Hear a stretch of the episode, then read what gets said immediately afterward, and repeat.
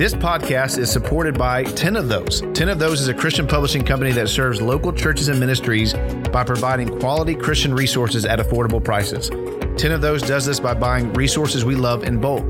This allows them to pass the savings on to you and ensures that life changing resources actually get in the hands of the people who use them. While 10 of Those is a business, they are committed to using their profits to provide evangelistic resources to communities that otherwise could not afford them.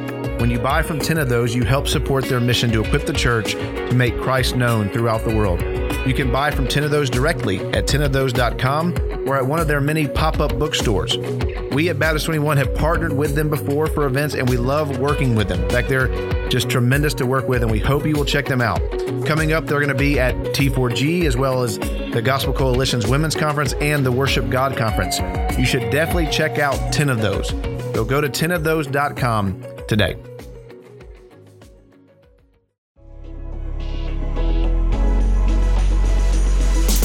Baptist 21 is a pastor led voice for Southern Baptists in the 21st century. The B21 podcast will discuss current issues in the SBC with Southern Baptist church leaders. To check out more resources, visit us at Baptist21.com.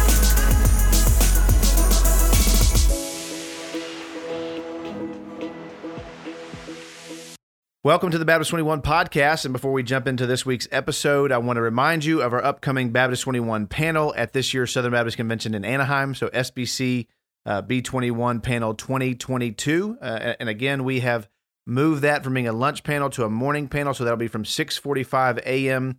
Uh, to 8 a.m. Uh, on that Tuesday morning, right before business begins at the Southern Baptist Convention. Uh, on June 14th. Uh, we have talked about why we have moved that in a previous episode, and so you can check that out. Uh, but th- again, we will have uh, the conversations you want to have and talk about the topics that Southern Baptists are talking about, pressing topics, and even uh, business that will come up in the following days. You can sign up. Seats are limited for that. And so you can sign up at Baptist21.com and find a link uh, there. as of now, we have three panelists that will be on there, and we're going to be inviting some some more soon. Uh, so we have uh, Danny Akin, president of Southeastern Seminary, Al Mohler, president of Southern Seminary, uh, and Juan Sanchez, pastor at High Pointe Baptist in Austin, Texas. And so please make plans to be with us for that conversation. Uh, again, it'll happen right before the beginning of business on the Tuesday morning of the Southern Baptist Convention in Anaheim, June 14th. Uh, you can sign up at Baptist21.com.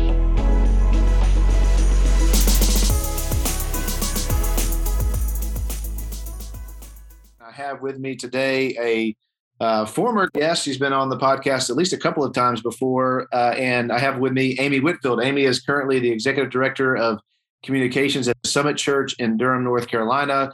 She also is a uh, Baptist history uh, expert extraordinaire. And so we're going to talk about uh, how we decide where we have the SBC annual meeting and uh, even even some history behind doing it out west. Uh, obviously, we started in the south and mainly in the southeast, and so I uh, just thought it'd be interesting to hear some reasons for how we make those decisions and why moving it out west. So, Amy, thanks as always for being on the podcast.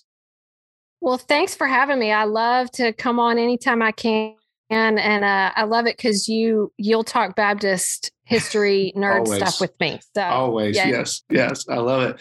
Well, uh, obviously, our hearers do know you've done some of the bio questions in the past, but uh, let's just start here. How are locations for the annual meeting determined? Okay, so uh, do messengers have any say? Who kind of ultimately makes the decision of where we have the annual convention?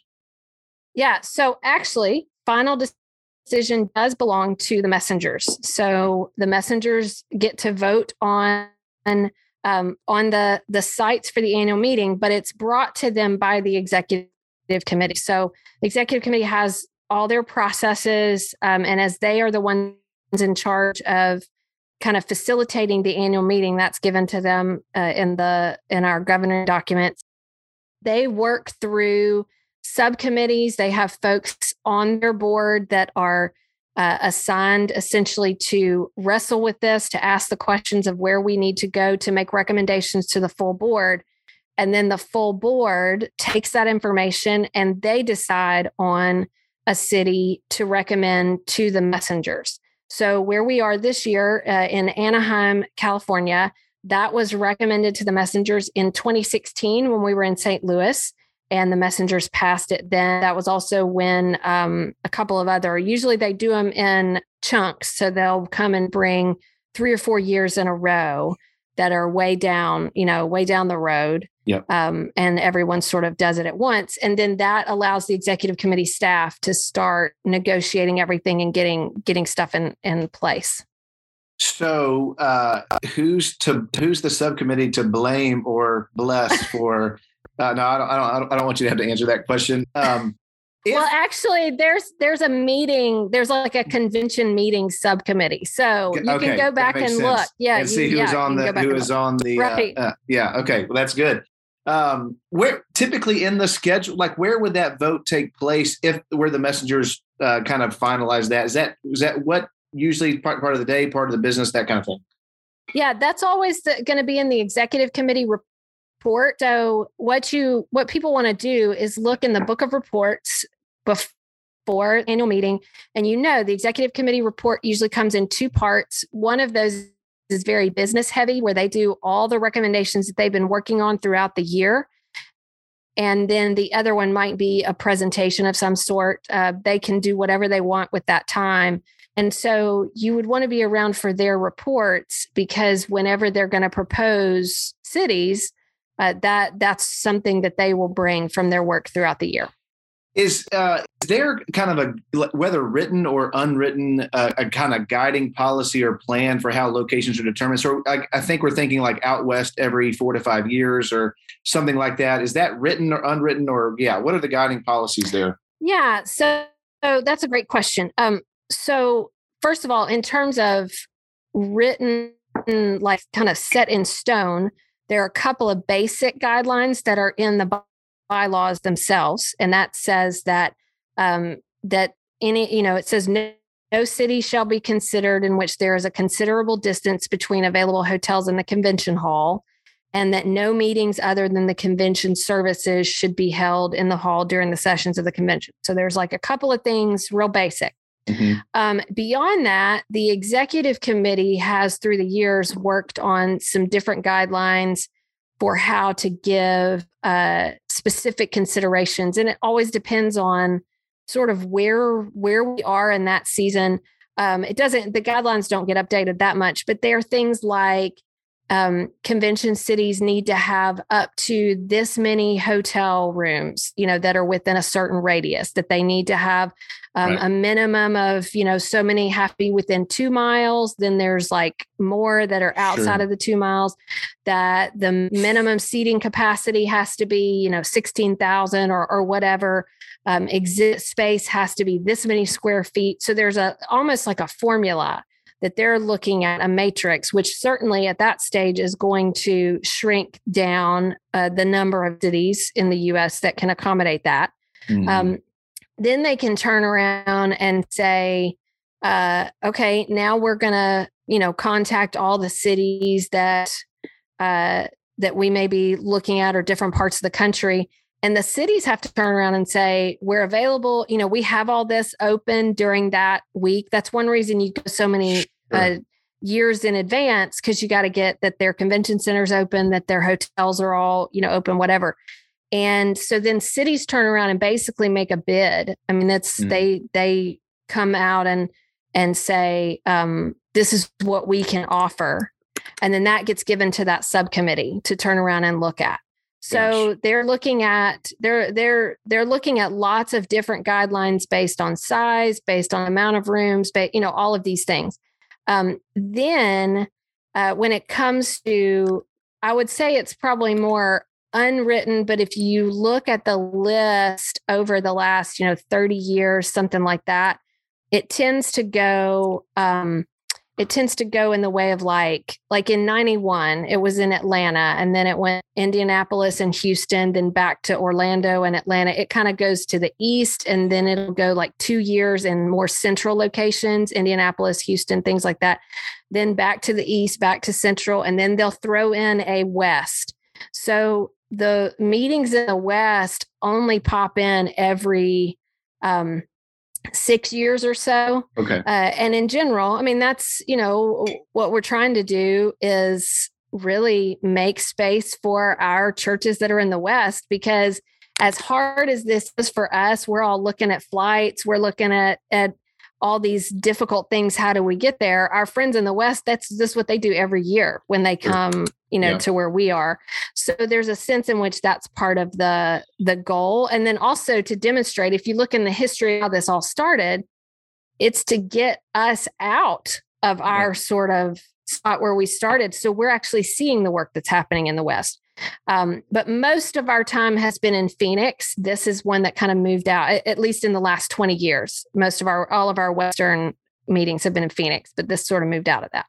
So many comments and questions about what you said. Number one, uh, yes, they have to pay as much as we're having to pay to fly out there. That makes a lot of difference, and I'm thankful to do, to pay that to to be there. We do not charge them per box lunch in our states and other states what they are charging us in California. So, uh, so little, I'm still a little so salty here, about. I know, I know. You should add. You should you should appeal to the executive committee and ask them to add the box lunch prices to their their list of things. Hey, when they know, make the when they make the bid to us, what I want to make a motion is let's find the city that will let us cater in food to their convention hall, which would not exist but that would solve all right. of our problems. Yeah. So if you let us bring Chick fil A in, it's all good. We're yes. all going to be happy. Yeah. Yeah. Um, could you ever, like, I didn't intend to ask you this, but it's probably be just speculation, but I don't know if you'd heard anything on this, on this front. Could there ever be, given how travel is now, could there ever be just a rotation of four or five cities, one out west, one Midwest, Southeast, so forth? This just has the infrastructure that you mentioned that just makes it easier. Could you ever foresee a day like that where it's just maybe five down pat locations where we rotate among? Sure. I mean, I think that's very possible. Uh, that again, and that's just speculation on my part. That would be, you know, sure. up to the EC, but that's certainly a possibility. And if you think about it, I mean, that's kind of what we've been in, but it's been maybe like 10 right. cities, you know, yeah. eight to 10. Yeah. So the idea of that just kind of shrinking down, that's that's very conceivable. Yeah. Um, in preparing know. for this, I looked at all the lists, you know, going all the way back to 1845.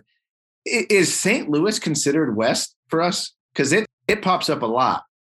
No, it would be considered. Um, I think we would consider it now central. Okay. Okay. Um, you know, Missouri's kind of on the on the line. So 1950, we went to Chicago, and that mm. was the first time we left the South. Okay. And then in 51, we went to San Francisco, and that's the first time we went to the West. Okay, that was going to be my, my next question. Kind of when did we move beyond the Southeast? I mean, along the way, if you want to throw in any even ancient SBC, you know, nerd facts on this, I would love them. But yeah. as far as how we decided, because again, we started in Augusta and mainly in certain right. places in the Southeast, but we moved beyond the Southeast. You're saying in 1950? Yes. Yeah. Okay. And Chicago was the first place. Right. So Chicago's first place we go. But here's what here's what happens.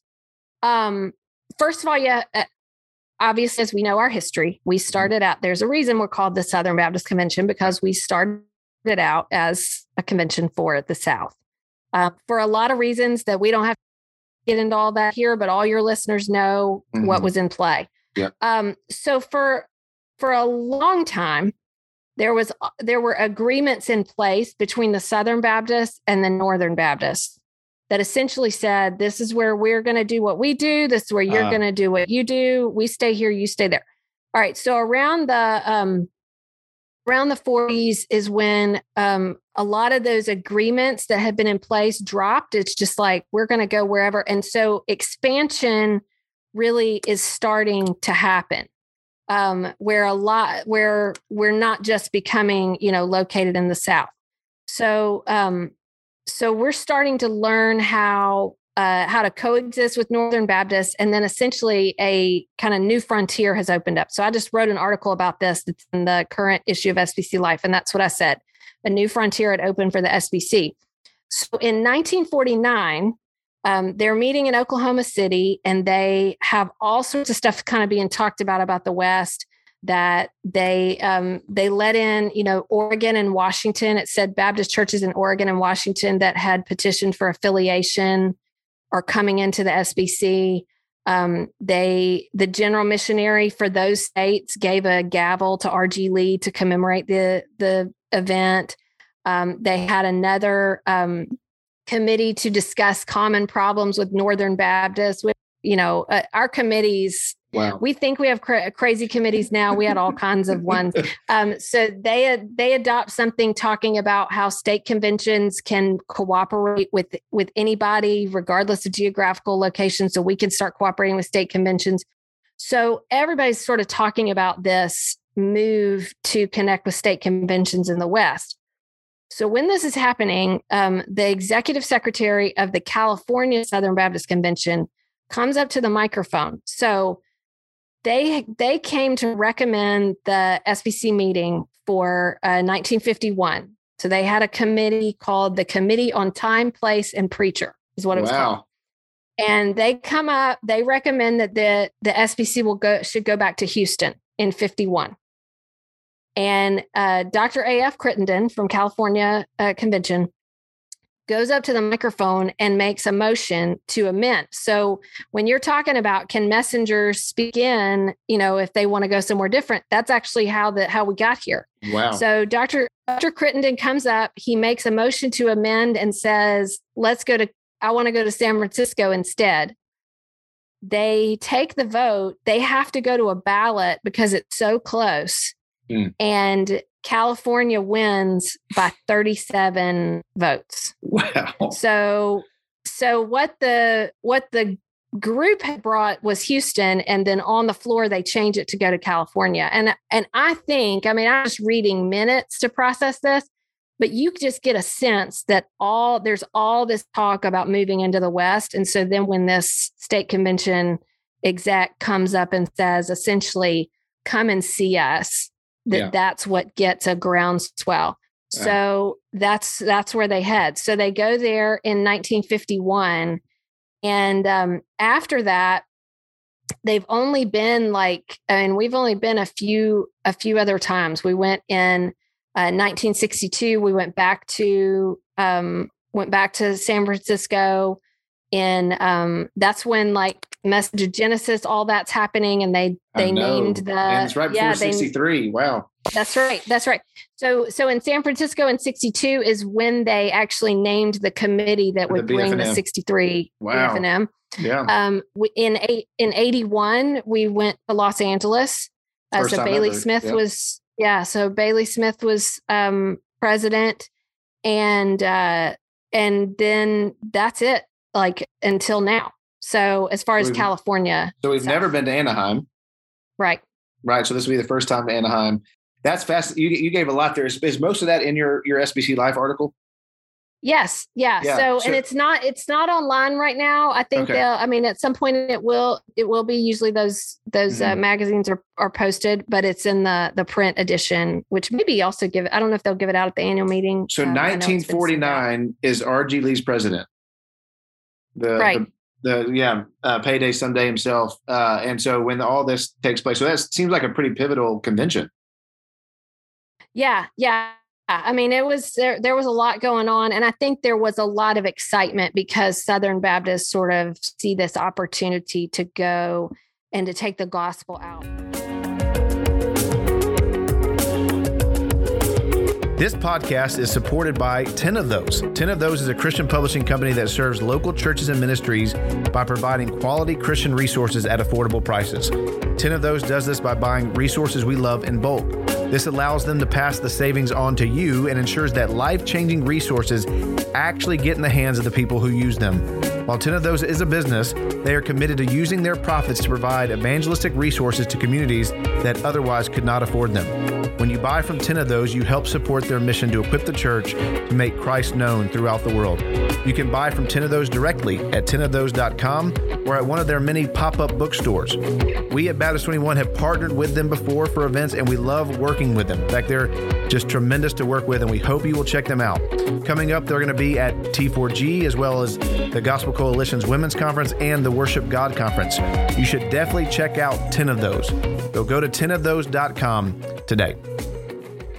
One of the things I did in researching the article is there's this great book that's really hard to find um, that uh, that Robert Naylor, Dr. Robert Naylor, that was president of Southwestern um, Mhm. Seminary, he wrote this book called it's called A Messenger's Memoirs, and it's basically a it's like a journal of every SBC annual meeting he ever went to, like Mm. from the time he was young all the way. And so every every chapter is a different year. Um, it's out of print. I got it at the Southeastern Library. Um, it's overdue. So if Jason Fowler is listening, I'm sorry. uh, I, I'll I'll return it. Um, but uh, but it it gives like every year and kind of just tells things that are going on. Well, it's really fun because when you look at 1951, he tells some stuff about the meeting, but he's way more excited about going, Going to out west. California. Like Wow. nobody, like like a ton of them had never been out there before. yeah. So they took train. They he saw Glorieta out the window of the train, like you know all all this stuff. Man. So it, it tells, yeah. So it tells all about being there. Um, and they had like the the they opened up their messenger count when it started was four thousand one hundred twenty six. Which, if you think about how travel was not as easy back then, that's a pretty good number, you know, to Uh, start out with. Yeah, because I don't. I mean, I don't think we're going to have a massive year this year. So I've just been to California so many times. I'm not mesmerized by going back to California, but that is fascinating. Um, I love, I love that. I'm going to recap just a little bit of what you said and just make sure I didn't miss anything. And then because you already answered a couple of the questions I wanted to ask. So this will be the fourth time we're in California. hmm That's right. Uh, this will be the first time in Anaheim. So 1940s is kind of when the agreements between the Northern Baptists and Southern Baptists kind of end. I, I'd love Right. to know if you know kind of what that looked like. I'd love to hear about that. But that means that's why it's a hundred year to some degree. That's why it's a hundred years before we even consider going out west or going up north for some of these Right. convention meetings. Yeah. Yes, that's right. That's right. So in 1894, there was a conference. It's called the Fortress Monroe Conference. And it basically set these territorial boundaries between Northern Baptists and Southern Baptists. Hmm. And so it's just this kind of thing that, like I said, it just says we stay where we are. Well, I don't know the exact year that that it just essentially expired. I think like it just you know Right. we're we're we're just going to take ev- take the the chains are off, and it just it just opens up.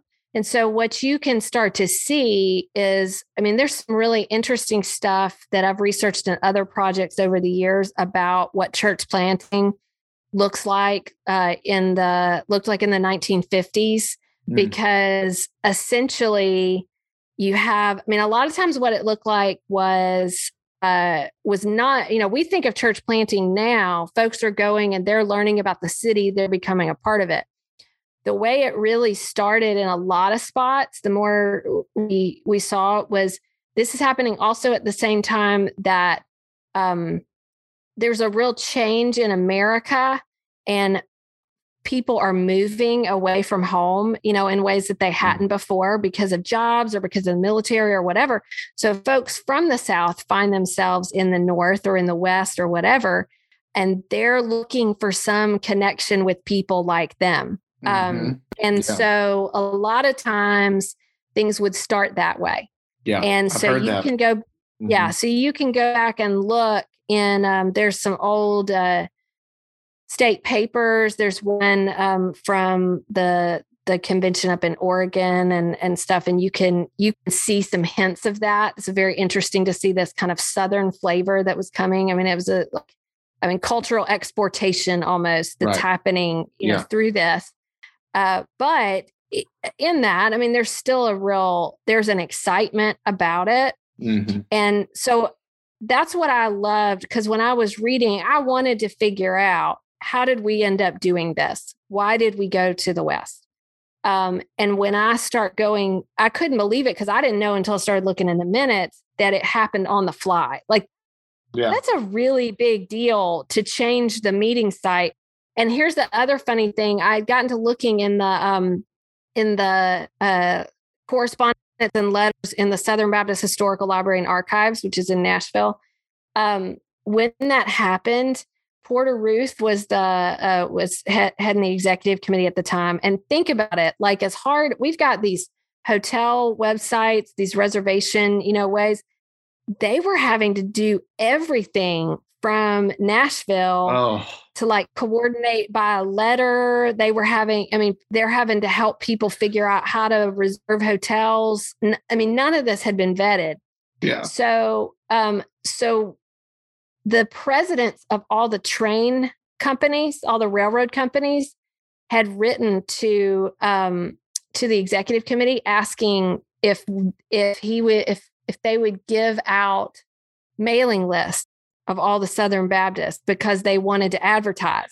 That's amazing. And he yeah, and he said no to all of them, but there all those letters are in there. So it was like as soon as people found out we were headed to California, um, they were like, you know, we want to we we want to get their business. And so it was a pretty big deal. This yeah. was also a time where, you know, we all do stuff on social media.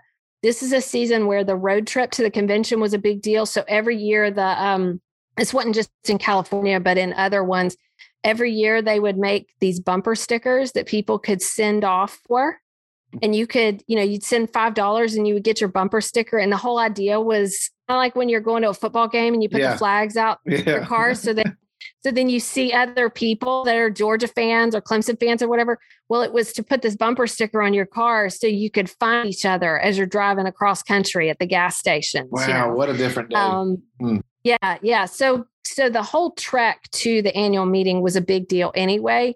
You turn around and put it somewhere like that, and people are seeing this area that we're expanding to for the first time it's pretty exciting. Fascinating yeah.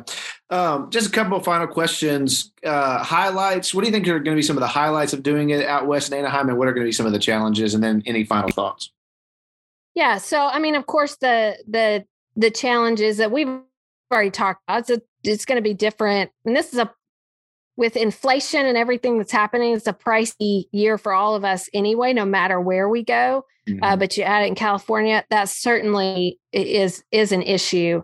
Um, and I'm sure it'll be uh, won't be uh, cool out there. It'll be hot, I would expect, although probably not as bad as Phoenix. No. Um, you know, I've never been to Anaheim except like a couple of times when I was younger. Just you know, nothing major, not spent a lot of time. I've never stayed there. It was always I was staying somewhere. I'll go over to Anaheim for a little bit. Um, but so I've not actually gotten to walk around. The folks I know who've been for site visits, they say, I mean, there's a lot of great, great things. There's a lot of stuff in uh, nearby that will be easily, you know, accessible.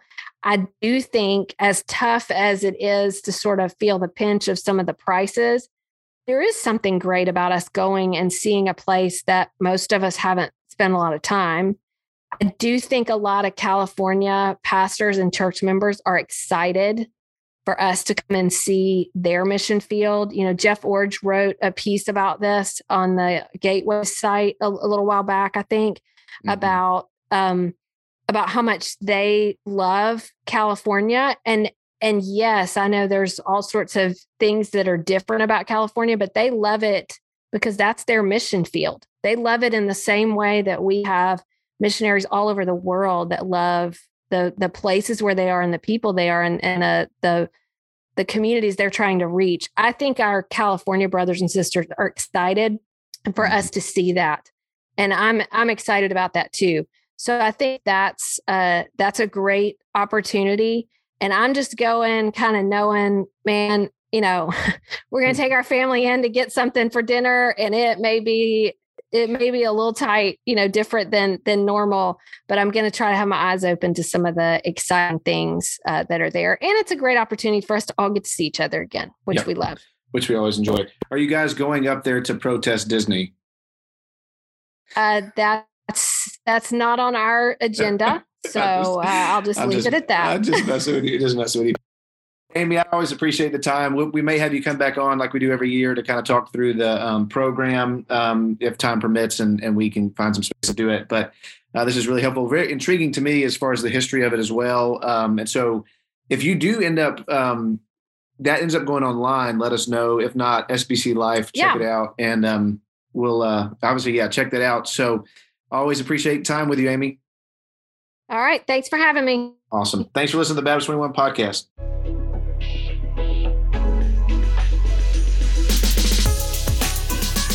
Thank you for listening to the Baptist 21 podcast. To learn more about us, visit us at our website, Baptist21.com. Also, please be sure to subscribe, rate, review, and share this podcast with others. It would really help us out. If you ever have thoughts or ideas for future interviews, please reach out to us at our email, baptist21 at gmail.com. Again, thanks for listening to the podcast.